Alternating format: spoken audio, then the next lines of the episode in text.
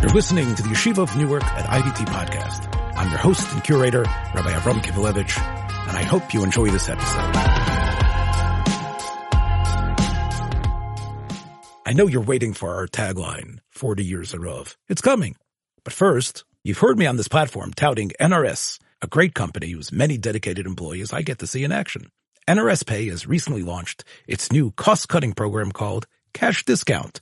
The way it works is any vendor using NRS Pay Cash Discount has their sale register tabulating automatically a dual pricing, which offers customers a choice of a cash payment, which could result in an up to 4% discount over swiping their card. If your business meets the $18,000 a month threshold, there's absolutely no monthly fee to incur. NRS Pay Cash Discount makes it less expensive to accept credit cards, so you'll save money while helping your customers save at the same time. NRS is offering a time-limited deal right now on this state-of-the-art system. You'll get a free card reader with zero hidden fees, no long-term contract, and no early termination fee, which means you can switch your processing plan without penalty. NRS Pay is a proud part of the IDT Corporation that I've been associated with for over 10 years and has integrity built into its corporate DNA. I know its founder, its officers, and salespeople, and they truly stand by their product and will help you with live stateside-based customer service on any issue or question. Check nrspay.com for more information or call 833-289-2767. And now, Emeritus Rex. 75 years of Medinas Yisrael. This is Emeritus Rex with Rabbi Reuven Yeshua Poupko. I say, of course, 75 years in Medinas Yisrael because we all have to support our country, our land, our people. We are in the second week of this, of this war. Right, Poupko, what's your take on the Biden visit? Let's start with that. Biden's visit and what he accomplished, if anything. Uh, you know, I think the, the positive way to look at it is that it's a very dramatic uh, gesture of American support, unqualified American support for Israel uh, going into Gaza and uh, eliminating uh, the Hamas leadership and Hamas in general. Uh, it was emotional. It was visceral. It was uh, it was real.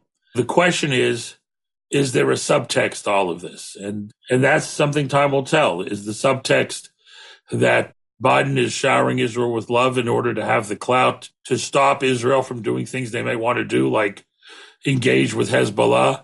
I think the purpose of the aircraft carriers and all of that is to deter Hezbollah, and the purpose of the visit and all and everything else that America has done is to restrain Israel.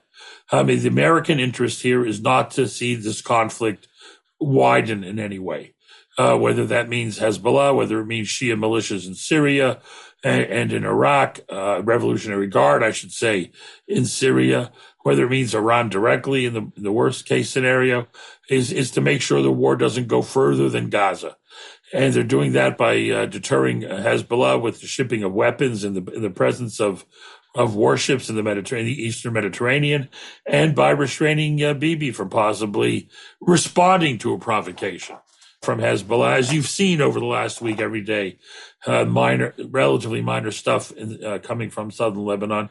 Certainly not minor if you're somebody living there. but I, let me push back a little bit because I keep on hearing Biden say, respect the rules of war, respect right. the international rules of war. And that's what separates you from the enemy there's an element of illogical aspect there to it because if the enemy is not going to play by the rules of war, as we saw, um, the enemy is completely there is no other rule except the extreme Quranic one that calls for the death of every Jew. I saw this as trying to rein in the invasion. Listen, I think the other interpretation is that he's the leader of a of a party that has been wonderful the past week, but has elements in it that are terrible and and are very and he has to uh, uh, and he has to be able to point to his statements as not being unconcerned about human rights. Listen, every decent human being is concerned by uh, civilian deaths in Gaza, uh, by uh, the pain that will be inflicted on regular Palestinians living in Gaza. We can all eloquently and persuasively invoke international law. that those deaths are, you know, are, are the are, are the responsibility of Hamas fighters who not only embed themselves among civilians but place uh, their control and command and control center in the basement of hospitals and their arsenals, you know, next to schools.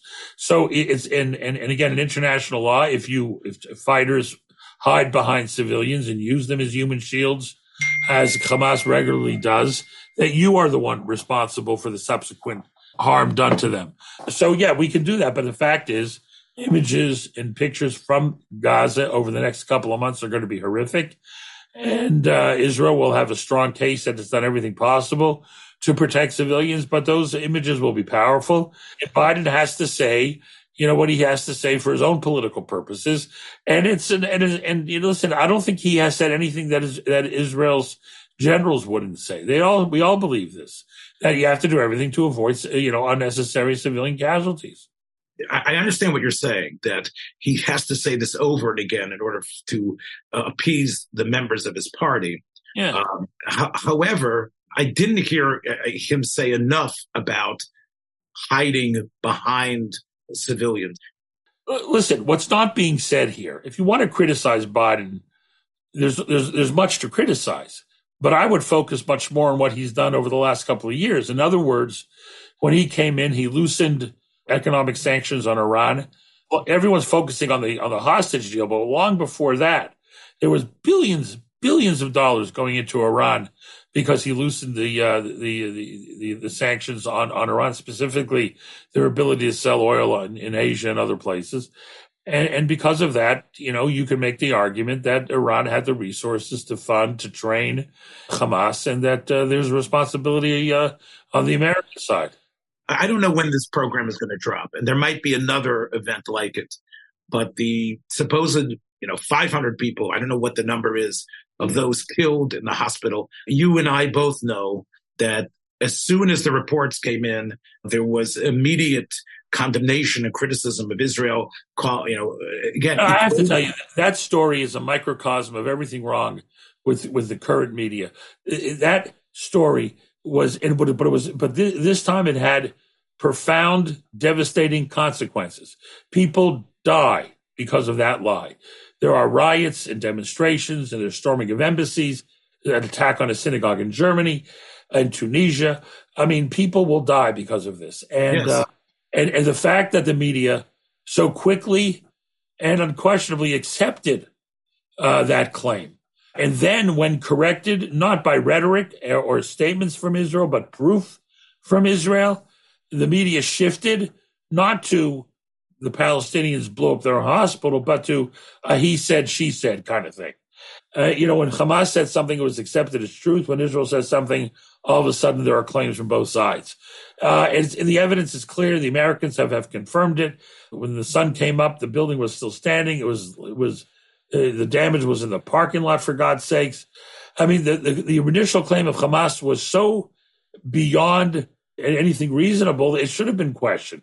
One, one of the favorite films uh, that I grew up with was Anatomy of a Murder, uh, with uh, Jimmy Stewart playing a lawyer defending someone in a very difficult state. And one of the things he did as a lawyer was say something that he knew would be objected to by the judge and by the other counsel. But once the jury heard it, of course, they cannot unhear it. And the point here is obvious. Even though it was in, dismissed, and now, as you said, with such proof, what everybody, the first impression is what everybody is going to remember. And the average guy in Des Moines or anywhere in the world is going to say, hmm, like you said, he said, she said, or is going to remember the first thing. Well, there's evil on both sides. And I, I condemn the suffering from both parties. And again, that, that is why I think despite the fact the Israelis prudently waited and then produced the uh, photographic and audio evidence to show that this was a lie, it was too late. but, but also, not only was it too late, I want to, a couple of things about this. Number one, the IDF has a stellar record going back decades for being honest and open. Some are critical that the IDF sometimes takes too long to correct things in order to make sure they're 100% correct at what they're going to say, which has given the other side too many, too much time to get their lie, as you say, across the world. The other element here is the Hamas record of, of deception is clear. We all we should all remember the Mohammed al Dura story where they where they seem to you know they, they show this kid being killed by Israel. They have film footage of the kid getting up and walking away from the outtakes. I mean, there was a lawsuit in France about it about that libel case. I mean, there's a clear record here here of lying. And here's the most here's the other troubling thing. Right now, from what I understand, I don't spend time on, on, social media, is on social media, young Americans are still believing the lie. I mean, despite everything, they just think Israel's lying. Hamas has put out their videos and whatever, everything else, and uh, and and it's not working. The evidence isn't isn't persuasive to a whole to a whole to a whole slice of the demographic. There is there is a large section of people on social media claiming that the massacres were a lie that the beheadings were a lie. Right, right. The burning of Israeli children right. was all Israeli produced videos, even though it was from Hamas who had made the videos. I mean, they're like the Harlem Globetrotters here, the way they're handling this ball. On one hand, they're out there trumpeting this incredible victory in Al Akbar and all the killings and beheadings. But on the other hand, they got the other hand saying, oh, no, look, you see, this is all Israeli propaganda. This is, etc. So it, it, it's, it's, it really is disturbing and terrible. Yeah, but listen, there's a lot of stuff going on right now that we're that we haven't talked about yet. I mean, there are some positive things here uh, in the response. Nothing positive about what, what Hamas did, but there's positive things in the response. Number one, you have a lot of progressive Jews, not all, but you have a lot of progressive Jews who have woken up with the painful realization as to who their friends are. And they are distancing themselves. I don't know how long it'll last. I don't know what will happen when the pictures from Gaza begin to come out after an Israeli ground incursion. But right now, you have a lot of progressive Jews clapping al Chet, you know, who are saying, you know, we didn't realize, you know, who we have allied ourselves. The other th- positive thing is a lot of Jews who are marginal to Jewish life have stepped up, who we thought were marginal, whether it means major donors to UPenn or Harvard, who are now withdrawing donations and speaking up clearly, people running law firms who are uh, you know, withdrawing offers of employment to the students who sign these ridiculous declarations against Israel. So you have a, you have 300 actors in Hollywood, Jewish actors in Hollywood issuing a statement. So you have a lot of people who we thought, you know, weren't in the tent, who, who either have never left or are now in the tent again, who are now understand that, uh, what happened on October 7th is something that ha- that that has an impact on uh, on Jews everywhere. It has revealed the face of the world in many in painful ways, and many. It's a wake up call for a lot of Jews, and uh, and, and, that's certainly uh, heartening to see. But uh, again, you know, time will tell how how sustainable that that shift is. Yes, you know, I I, I have tried to read um, rabbinic and I guess maybe perhaps philosophical reaction uh, to the event. I, have been sorely disappointed in much, even from people that I know personally and I admire them. I did see a piece though. I don't know if you saw it uh, by Nathan Lopes Cardozo. I don't know if you saw that piece. Oh, but I, I will uh, tell our listeners that I felt that he came close to discovering a, a, a central truth, which is, of course, the fact that we as a country, as a people, have a distinct an important role for humanity, which is something that has to be owned up to, even if you are not a religious person. Part of the problem he felt was that a sort of a second Israel had to arise after the Hakamas Medina, which was responding to demands of history and geography and politics and journalism and other sort of, um, you know, uh, rubrics and definitions that made things untenable, especially when you had these wars going on. The unique role that we have for mankind has to be, I think, realized. This is part of what he talks about. Let, let, let me qualify what I just said. I think that many of the speakers, I'm not going to, you know, present company excluded, when asked to comment or opine on this, rely on some of their old shtick you know, and okay, right. let me now apply it. I thought this one, and uh, again, you can find it, I think, on the Jerusalem Post website. I think this one is is really gets back gets us into our origins and what we are, because the main problem we've always had, I, I think you'll agree, is are you a state? Is it based on religion? Is it based on Torah? Is it based like what's going on here? Right? Are you a people? Do you have a right? What, what the hell are we? And I think that's, as you said, a wake up call, perhaps for those uh, marginal Jews as well. Not just the, the truth that Esav son of Yaakov, that right. there's anti-Semitism anywhere. And that's for sure true. I think anybody objectively, when you see, like you say, the, the the glee in the condemnation, the uh, alacrity of the condemnation. I, I, don't go on a soapbox often in our discussions, but I think we, it's got to be bigger than the fact they hate us all, and you have to realize how much anti-Semitism is. I think the flip side is recognizing what we are, recognizing that this event is a, a mirror or a or, or a laser-like entry into the essence of what we are as Jews. Uh, the other element I would add to that, I mean, I, am not actually, this is not exactly on, on what you're saying, but just, just a, slightly tangential, is that not only did we see what happened, obviously, in Israel and the terrible slaughter and barbarism the murder of children and the torture of children and the murder of pregnant women, uh, the, the rape, everything we saw, but we also saw a shamelessness on the part of Palestinian supporters in the streets of New York and everywhere. uh, Montreal, everywhere, uh, where the day, uh, the, the, you know, in the immediate aftermath of the massacre of civilians, you had people who were not embarrassed to be associated with that. The hatred for, for Israel, the hatred for the Jew was so intense that, you know, a, a compl- I mean, there's no restraint to go ahead and celebrate that. You had professors, you know, uh, you know, ex, you know, exuberant over the resistance that Hamas showed and the heroism. Uh, uh, uh, uh and then you had people in the streets, the Democratic Socialists of America, Black Lives Matter in Chicago. You had all these people coming out condemning Israel, a near celebratory tone over the resistance that the Hamas fighters have shown in the pursuit of decolonization, anything's allowed, basically. And, and that was horrific. It was a wake up call, and the masks were dropped as to what they really support. And, uh, you know, this was, uh, it's a stark and painful uh, moment of realization on the part of Jews who, you know, didn't always understand, you know, how the world uh, understood us. By the way, part of this whole thing, I mean, we have to get to the psychology of this. And, and maybe it's not psychology. Maybe it's just, it's, it's strategy is why were the media so susceptible and excited almost to propagate the Hamas lie about the hospital? Why? And the reason is really very simple. They were deeply disturbed that Israel was getting sympathy after the massacre. Right. Right. And they had to go ahead and change the story. They had to change the story from Hamas barbarism to Jewish barbarism. And they were so excited that they could stop feeling guilt, stop feeling bad for the Jews we've talked about our history and our pleasure in the New York Times before on this platform.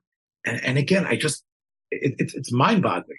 The Ochses, the Sulzbergers, all the people who own, how could this paper, which has such Jewish roots, continue? By the way, the journalist who wrote that story was a congressional aide to Rashida Tlaib.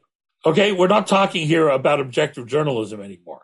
We're talking here about advocacy journalism, and it's all about you know destroying uh, the reputation of the Jewish people and of the Jewish state. It's all about knocking Israel off what they think is some kind of pedestal.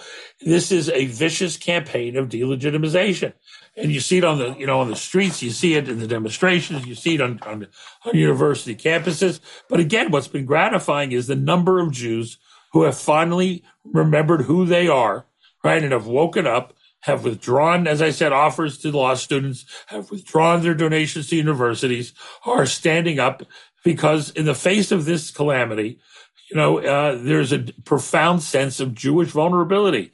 Listen, uh, we have memories, and uh, these images fit in those memories, and we know what those memories are. And uh, and this has reawoken a lot of people. Again, it's too, way too soon to talk about whether this, these passions are sustainable. But right now, Jews are doing the right thing. American Jews are going to raise uh, $750 million to send to Israel. American Jews are raising an enormous amount of funds. And that's that's the one tangible way, or one of the tangible ways we show support, in addition to political advocacy. As you know, I just returned from Israel and I was witness to the incredible uh, uh, effect of that giving and that charity and that sense that we have to do something. There's a lot of American kids who are flying now to Israel in order to do stuff, not necessarily to enlist, but to help on the ground because there's so much help that is needed. And the volunteerism in Israel is unbelievable. The response to the call was 150%. El Al planes, okay, outside of Israel, the, of young Israelis running back for the first time. El Al had, had people sitting in the aisle. Yes. Right, they were sitting on the aisle. The planes were packed.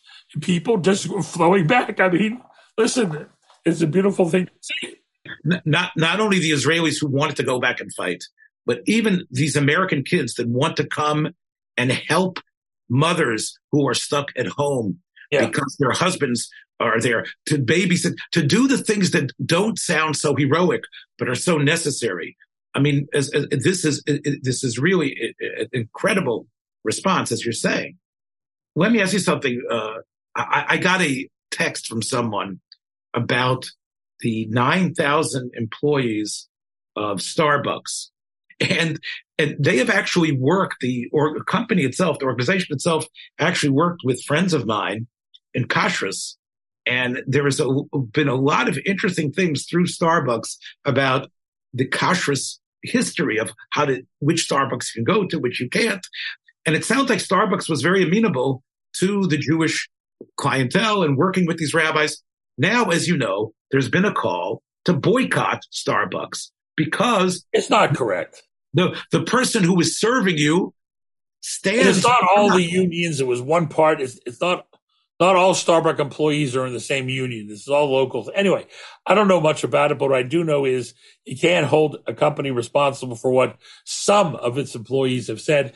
Again, I, I hear what you're saying in terms of don't blame the corporation, but they could, even though they are the union, they could fire them for hate speech, couldn't they?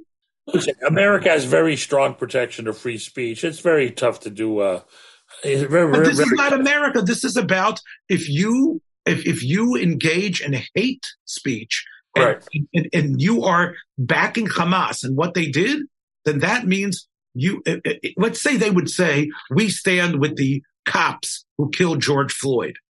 Don't you think they would have been fired right away? I mean, let me tell you one other thing that that I spoke about with with others and perhaps with you as well the response by imams and Muslims throughout the world. I think I mentioned that. So I, I noticed here that way back on October 9th, over a week ago, the Global Imams Council, uh, which is headquartered in Iraq, in Najaf. They condemn Hamas. I saw that. They condemn Hamas. 209 names here. It, it's interesting that that is the only voice I've heard. I want to tell you, I chaired a meeting the other morning of 30 rabbis from across Canada, and the singular sentiment which dominated the conversation was the painful silence of our putative friends, meaning these are rabbis that have relationships in their own communities with non-Jewish clergy and how none of them have stepped up. The Protestant churches condemned Israel. The United Church of Canada issued a horrible statement against Israel. The Muslims have been completely silent, people who posture themselves as our friends. The Catholics issued a statement which was mealy mouthed. And not, and besides all the statements, just the personal relationships that were betrayed, meaning there was no there were no calls of support, and the silence of of people who others thought were our friends is is is really is uh, is painful for a lot of people. Yeah, so it's painful and therefore revelatory, isn't it? Isn't it? Re- it's it's revelatory about, as you said, the, the, friendship was paper thin. The masks are gone. The masks are gone. Alliances that we thought were solid have been revealed to be uh, meaningless. I believe this is a hinge moment. Again, I may be premature in declaring it that, but I think that this is a wake up call for a lot of alienated Jews and for a lot of progressive Jews. You know, one of the things that the Israeli press, not just Haaretz, which I've mentioned to you often, has said is that they believe Netanyahu needed to not only say we're going to destroy Hamas, but needed to apologize for and take responsibility for oh, the. Listen, I, I got to tell you, you know, Bibi has finally done something no prime minister in Israel has ever done. Bibi has completely united the country. Everybody in Israel, from extreme left to extreme right, now hate Bibi for this failure. I mean, that's the reality. The chief of staff certainly did. The head of the Mossad did. Everybody took responsibility. And we all know the day after this war, a lot of people are going to lose their jobs. Everyone knows that. Everyone's willing to wait till the end. But the day after, I believe the chief of staff, the head of military intelligence, and other and others will be out of a job, and Bibi included. How the, the mechanism for that, we'll, we'll you know we'll, we'll, you know we'll find out later. But all these guys are gone. Bibi's failures are, are are obvious. Number one, he was the primary architect of this belief that Hamas wanted stability. He actually benefited from it. He thought. I mean, when he, I mean, the state of Israel benefited from having a divided uh, Palestinian people. He he facilitated the financial aid funneled through Qatar that ended up uh, being used to fund all of this. He was the primary. That's across the board, though. Foreign policy experts across the world bought into this idea of this of this moderating Hamas, that, having this cold peace with them. So right, and that they were, you know, they're going to shoot rockets every couple of years, a brief skirmish, but they want long term stability. They'll stir up trouble in the West Bank to undermine Abbas. And we all forgot that in 2018, Avigdor Lieberman, resigned from the government because after that year's conflict with Gaza, the government didn't do what they now seem poised to do, which is go in and destroy Hamas. Because of that refusal, Avigdor Lieberman resigned. I mean, we have to mention the people who were right. And, um, and, uh, and, and right now, so that's Bibi's number one failure. The, the second failure is in this, he shares blame with the left for publicly and flamboyantly putting on display the internal divisions in Israel, which sent a message of, of vulnerability uh, to, to, Israel's adversaries. And that was terrible. And the third thing he's responsible for, ultimately, ministerial, you know, as a prime minister, is the fact that Israel was so ill, ill prepared. Units had been shifted to the West Bank for, right? It was Yontif. Many people weren't there. Whatever. The operational failure of this mass incursion which went on for hours. Even to this morning, they said there's still guys from Gaza in Israel. There's no question about it that they they they have not found all the apertures and entryways that the uh, that Hamas has used. They haven't found them. No, but listen, they they bashed through the fences with tractors. Right. You know, they just went in and and it was lightly guarded. Uh, they were able to take out, you know, the automatic uh, machine guns. They were able to take out the cameras and the sensors. A billion dollar fence proved meaningless, and um, and they relied too much on high tech. Possibly, we're going to see a ground incursion probably very soon. Let me stop you on that for a second. Um, last week, again, when I was trying to gauge the temperature and, and understanding what was happening when I was there in Israel, uh, the feeling was it was going to happen very soon. And now it seems to be stalling. Now, uh, so I want to tell you, I have a little bit of an answer to this, and maybe tell me if you agree. It came uh, through a 50 year old former uh, uh, Israeli war officer who went back into service, uh, and I met him and spoke with him, and he told me that we need the time, as as gung ho and as passionate as they are. These wonderful young men are, especially the reservists who are coming. They need time to be trained, exactly. to be to be put together. No, Israel's not going to repeat the mistake they made in 2006 when they rushed into Lebanon after the three soldiers were taken. They learned that lesson. No, you're right. There's going to be more deliberation here. You know, and I think I, you know, we we will see how you know how much real training has been going on. That will be evident immediately. But again, there's all different kinds of units there. Some units were are obviously in, in, in the army already. Some of them are reservists. Some of them some of them have better training than others and are more uh, focused on, on, on, direct conflict. We'll find out. But uh, it's going to be it's going to be hard. We're going to lose boys, God forbid. We know that. We're going to you know, there's going to be a lot of dead Palestinians, unfortunately. As those levias pile up, and I was witness to a number of them last week. It, it's going to take a, a, a terrible toll. Let's end on this, which is something that Biden, we started with Biden today. Let's end with something Biden said. He said his number one priority is the release of the hostage, especially those that hold American citizenship. I'll go out there and say it. I, I really believe if Israel concentrates too much on the on the hostage release, they are going to be handcuffed in what they need to do. I think it's a bitter reality.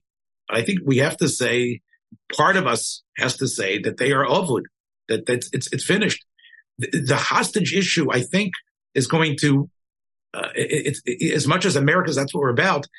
Don't, don't you agree with me that, that if, if, if they keep on saying you can't do this or we're going to kill a guy every hour, we know what halacha says about uh, about being POTA hostages. We know that it's a murky area, but there are some clear directives that if we do negotiate and keep on making concessions to them, this is a way to lose. Israel has two priorities now. One is getting rid of Hamas and the other is saving the hostages. There's no question that whenever those two imperatives are in conflict, getting rid of Hamas will take priority. Let me put it that way. And therefore, uh, you know, as, as, hopeful as we want to be, uh, logic demands that optimism may be unrealistic about the hostages you know, the Pasuk tells you when you go to war, you're supposed to sue for peace first. I believe there would be some advantages to Israel declaring right now, even though it'll all be rejected, saying right now, four conditions. If Hamas leadership departs Gaza, if the hostages are released, if there is a internationally supervised democratic elections in Gaza for a new leadership that doesn't have radical elements.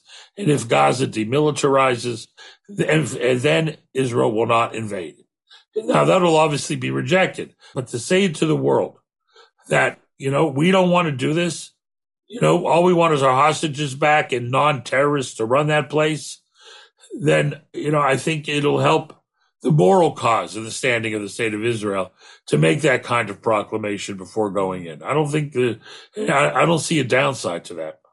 I think that the, um, the hostages' parents and relatives who will say anything to get their, their, their loved one back, those voices again will be thrown into this cacophony of, of, of, of opinion and be pointed at.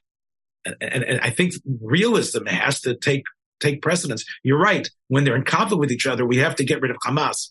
But I am just scared again about the propaganda uh, uh, gold of these hostages' families making these type of statements, and uh, we have to we have to we have to have our clubs. So we'll catch you up, and we will be here giving you uh, the the best of the opinions that we can get. Be well. See you next time. Bye bye. Thank you so much for listening to this episode. I hope you liked what you heard. If you did, please take a moment to share this or any of the many episodes available on our platform with friends in order to help grow our community. Until next time, shalom.